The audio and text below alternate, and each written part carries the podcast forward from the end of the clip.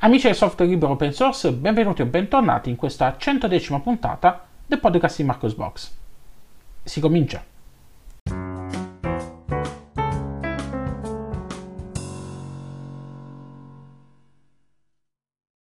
Rieccoci qui in questa nuova puntata del podcast di Marcos Box a commentare con voi le principali notizie delle ultime settimane appena trascorse, notizie inerenti al mondo del software libero e open source. Anche la settimana scorsa, come avete avuto modo di vedere, ho saltato la puntata del podcast semplicemente perché non c'erano abbastanza notizie. Eh, tiratina d'orecchio a me stessa perché ultimamente non sto postando tanta roba. E so che mi scoccio, onestamente mi sto scocciando ultimamente di fare le solite notizie. È uscita la versione X del programma, è uscita la versione Y di quel programma. penso che vi annoiate anche voi di queste notizie. Comunque, comunque, passiamo alle notizie, passiamo alle notizie di, di, queste, di, queste, ultime settimane, quelle che sono riuscito a postare sul blog, che reputo quelle più interessanti. La prima notizia riguarda delle buone notizie per gli utenti Apple, eh, che eh, molto presto potranno usare anche loro KD Live. Il team di sviluppo del famoso video editor open source mh, mm, per piattaforma Linux ma anche per piattaforma Windows. Infatti è uno dei software che utilizzo anche su Windows per fare piccoli eh, editing di video e anche per convertire le puntate del podcast di Marcosbox eh, per YouTube utilizzo KD Live. Bene, ehm, il team di sviluppo dicevo, di KD Live ha annunciato eh, una prima versione sperimentale di KD Live per macOS. Questa prima build è ancora in sviluppo, fa parte del ramo Nitro e ovviamente ha ancora bisogno di alcuni test prima di poter essere eh, definita ufficialmente stabile, però la strada oramai è tracciata. E eh, per l'occasione il team di sviluppo di KD Live ha chiesto l'aiuto di tutti quanti gli utenti che hanno eh, un uh, Mac OS, un, un, computer equipaggiato, un, un hardware della mira, insomma, eh, per poter scaricare la Nitro, provarla e segnalare eventuali bug che mm, di sicuro ci saranno eh, in modo tale da poter perfezionare il rilascio. Eh, ho visto che su Marcosbox ci sono stati alcuni commenti di alcune persone che non hanno presa tanto bene ehm, del, del, rilascio di, di, questa versione. Poi ho visto che eh, soprattutto un utente ha cancellato i commenti e questo me ne dispiace eh, perché avevano fatto alcune eh, tirate d'orecchie nei confronti del, degli sviluppatori di KD Live che mancano alcune funzionalità. Vabbè le solite diatribe che nascono all'interno del mondo del software libero open source e quant'altro. E mi dispiace che questo utente ha cancellato i commenti, quindi eh, se eh, sei all'ascolto non cancellare più i commenti perché è un peccato, perché poi adesso eh, all'interno della, della, discussione dell'articolo mancano eh, uno, due, tre commenti, insomma c'è quel povero Carlo che praticamente sta parlando, parla da solo, sembra che sta parlando da solo e che si risponde da solo ai commenti. Vabbè, eh, appello a tutti quanti i lettori, se commentate su Marcosbox evitate di cancellare i commenti. Come ormai di certo saprete, gli sviluppatori di GIMP sono a lavoro da diverso tempo per effettuare il porting alle GTK3 che vedremo in GIMP 3.0. Eh, lo sviluppo procede, seppur a rilento, eh, e eh, ogni tanto spunta fuori qualche eh, minor release che ci avvicina al rilascio di GIMP 3.0. Qualche giorno fa è stata rilasciata eh, la versione 2.99.8 di, eh, di GIMP. Quali sono le novità di questa minor release che ci avvicina al rilascio di GIMP 3.0? Beh, eh, troviamo ehm, eh, la possibilità di effettuare ehm, una messa a fuoco della tela cliccando sulla casella degli strumenti, eh, miglioramenti eh, nel supporto di, dei file eh, come il formato eh, JPEG XL e il formato PSD di Adobe Photoshop, ehm, troviamo delle correzioni per quanto riguarda Wayland e macOS, quindi per, eh, per alcune funzionalità che non funzionavano bene eh, con Wayland e con macOS. Eh, abbiamo lo strumento di tipo clone su più livelli che è stato introdotto. Abbiamo anche per quanto riguarda gli utenti Windows una copertura più ampia dei dispositivi di input grazie al supporto eh, di Windows Inc. e mm, abbiamo dei miglioramenti per le API per gli sviluppatori che sviluppano plugin di terze parti infine abbiamo anche eh, delle correzioni di memory leak. Mm, diciamo che eh, stanno, procedendo, stanno, procedendo, bene nel, nello sviluppo di GIMP, eh, stanno migliorando tutto, sia l'ottimizzazione del codice che introducendo nuove funzionalità interessanti. Speriamo che ehm, che lo sviluppo eh, prosegua più celermente nei prossimi mesi in modo tale da poter mettere finalmente le mani su eh, versione 3.0 di GIMP si spera entro l'anno prossimo o tutto più all'inizio del 2022. Passiamo adesso al mondo dei desktop environment e parliamo di KDE Plasma, quello che è a mio avviso il miglior desktop environment che esista sulla faccia della Terra.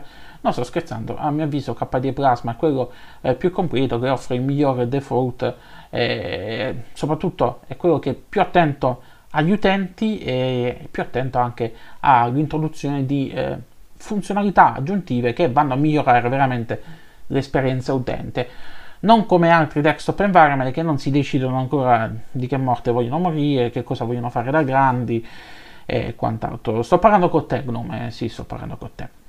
Eh, passiamo alla notizia. che è successo? È successo che Nate Graham, eh, nel suo consueto post settimanale dedicato allo sviluppo di eh, KDE, ha annunciato l'arrivo del supporto per i lettori di impronte digitali su KDE Plasma 5.24. Eh, grazie a questo gli utenti che dispongono di un lettore di impronte digitali integrato nel laptop o come eh, dispositivo esterno potranno registrare, annullare, insomma, potranno gestire le impronte digitali in modo da eh, poter ehm, far funzionare il lettore di impronte digitali e far funzionarlo a tutto tondo all'interno del sistema. In che senso? Beh, nel senso che una volta configurata la funzione di autenticazione delle impronte digitali saremo non solo in grado di accedere utilizzando l'impronta digitale, ma anche di autenticarci in applicazioni che richiedono ad esempio una password o privilegi di amministratore. Eh, su Marcosbox, sul blog, trovate una serie di schermate che fa vedere eh, la funzionalità integrata all'interno delle impostazioni di sistema, come funziona l'abbinamento delle dita e quant'altro. Ed è una funzionalità davvero interessante che ora arrivasse anche sul nostro desktop environment preferito. Eh, perché diciamoci, oramai i lettori di impronte digitali sono all'ordine del giorno su sempre più eh, laptop. Restando a parlare di eh, KDE, c'è una buona notizia per gli utenti che utilizzano Kubuntu 21.10, perché all'interno del PPA Kubuntu Backports è appena arrivato il uh, rilascio di KDE Plasma 5.23. Eh, KDE Plasma 5.23 è l'ultima release di KDE Plasma, l'ultima release stabile, che ha introdotto diversi miglioramenti eh, che mh, mm, vanno a migliorare ulteriormente KDE Plasma anche sotto il profilo grafico perché c'è una eh, svecchiata eh, anche ai temi di, di sistema.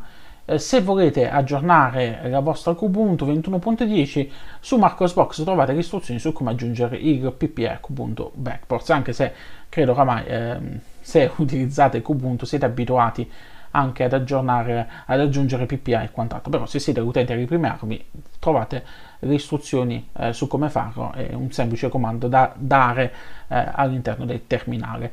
Ricordatevi per una cosa ovviamente che questo PPA, il PPA Ubuntu Backports, non contiene soltanto eh, l'ultima versione di KDE Plasma, ma contiene anche eh, le versioni più recenti di KDE Gear, precedentemente noto come KDE Application, quindi le applicazioni che fanno parte del parco di eh, KDE, eh, oltre, oltre, anche a, eh, al KDE Frameworks, quindi aggiornerete tutto, non soltanto KDE Plasma.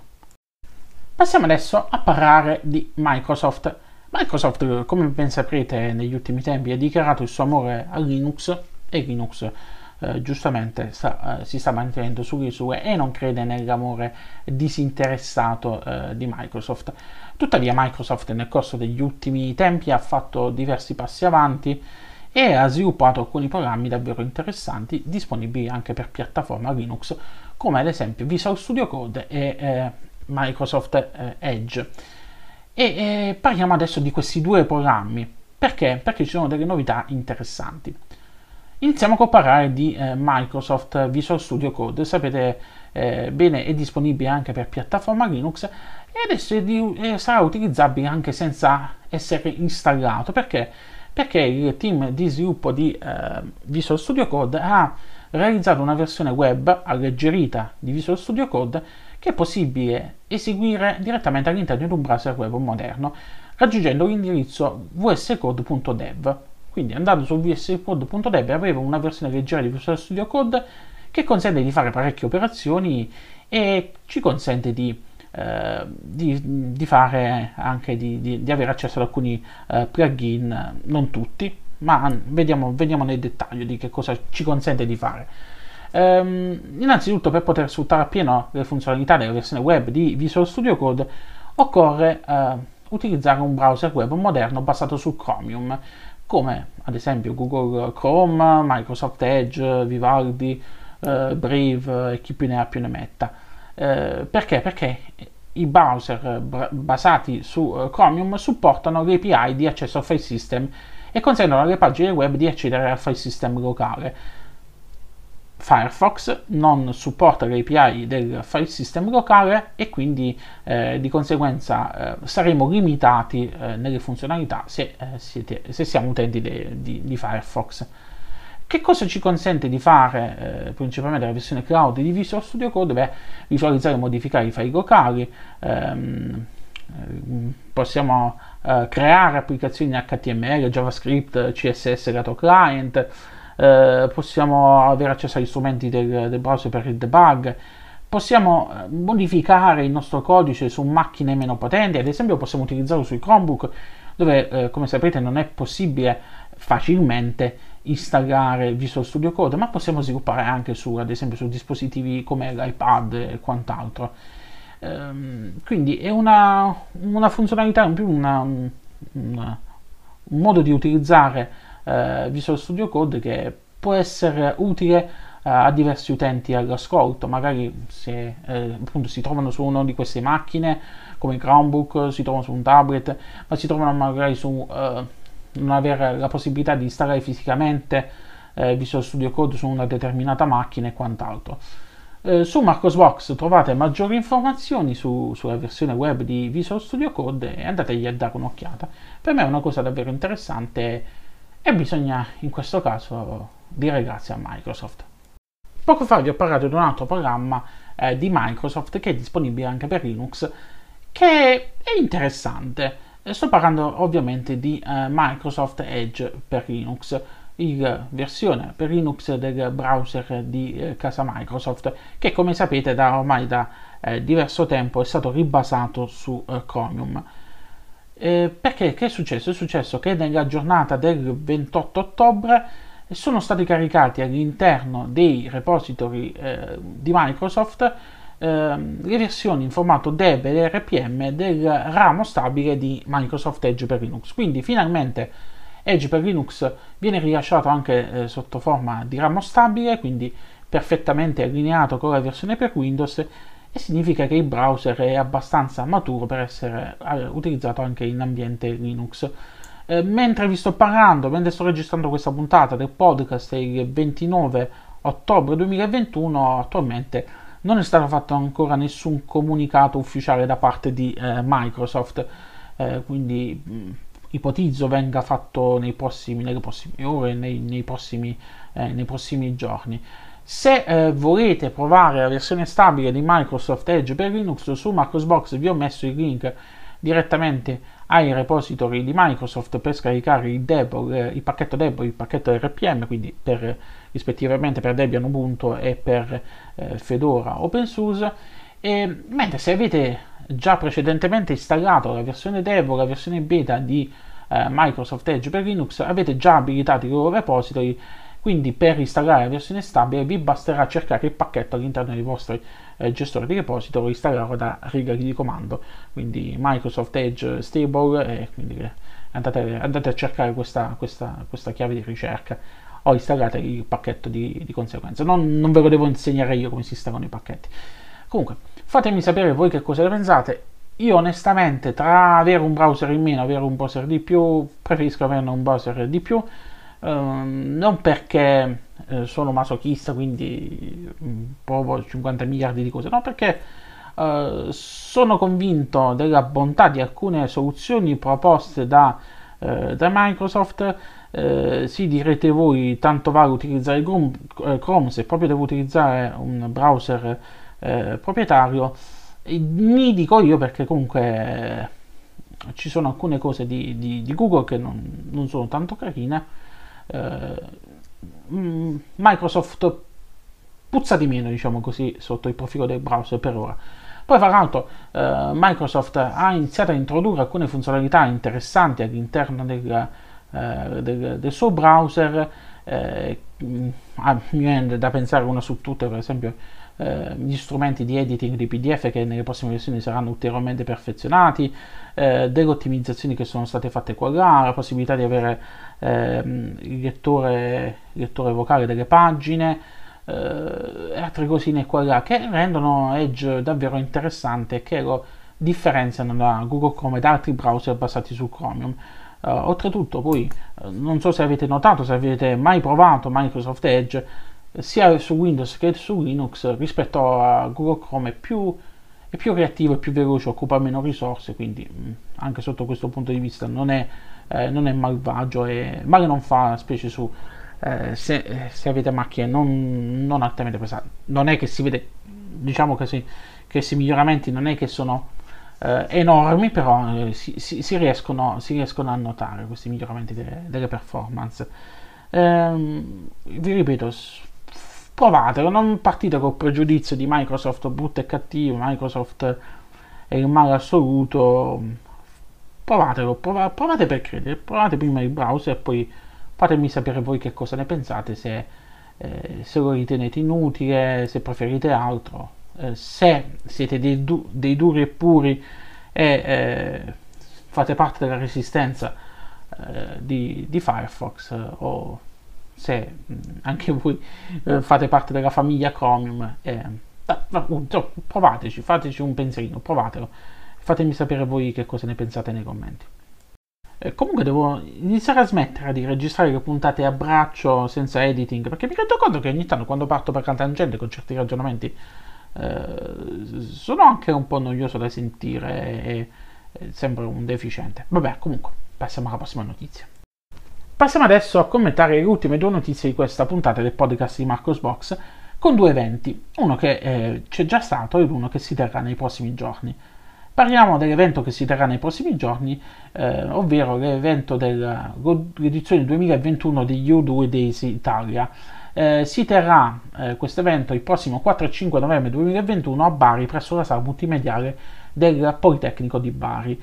Eh, che cos'è Odoo? Odoo è un ERP open source che viene utilizzato in diversi ambiti, in ambito enterprise, per eh, contabilità finanziaria, contabilità analitica, ma anche gestione del magazzino, gestione vendite e acquisti, automazione dei processi, gestione risorse umane, campagne di marketing, produzione, gestione progetti, insomma è un, ambiente, un, un software che viene utilizzato in ambiente enterprise ed è davvero completo, è open source e eh, abbiamo la fortuna di avere una community italiana eh, che eh, ha curato anche la traduzione della localizzazione italiana di Odoo e quindi fa sempre piacere che ci sia eh, interesse attorno a questi progetti, che eh, ci sia una viva comunità eh, sul territorio.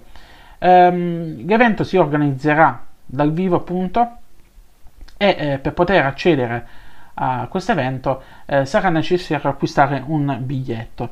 Il biglietto dà diritto all'accesso alla sala riunioni durante le giornate del 4 e del 5 novembre, e però include anche mh, dei coffee break, due coffee break, un pranzo a buffet per ogni giornata, e, oltre che eh, servire per finanziare, eh, per dare un contributo economico anche all'associazione Odoo Italia e mettere in contatto i diversi attori che ruotano attorno nel mondo Odoo Italia.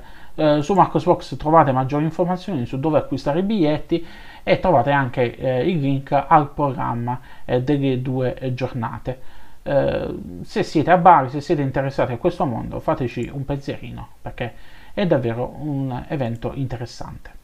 Concludiamo questa puntata parlando di un evento che si è appena concluso eh, la scorsa settimana, lo scorso 23 ottobre, si è svolta l'edizione 2021 del Linux Day, la giornata nazionale per il software libero.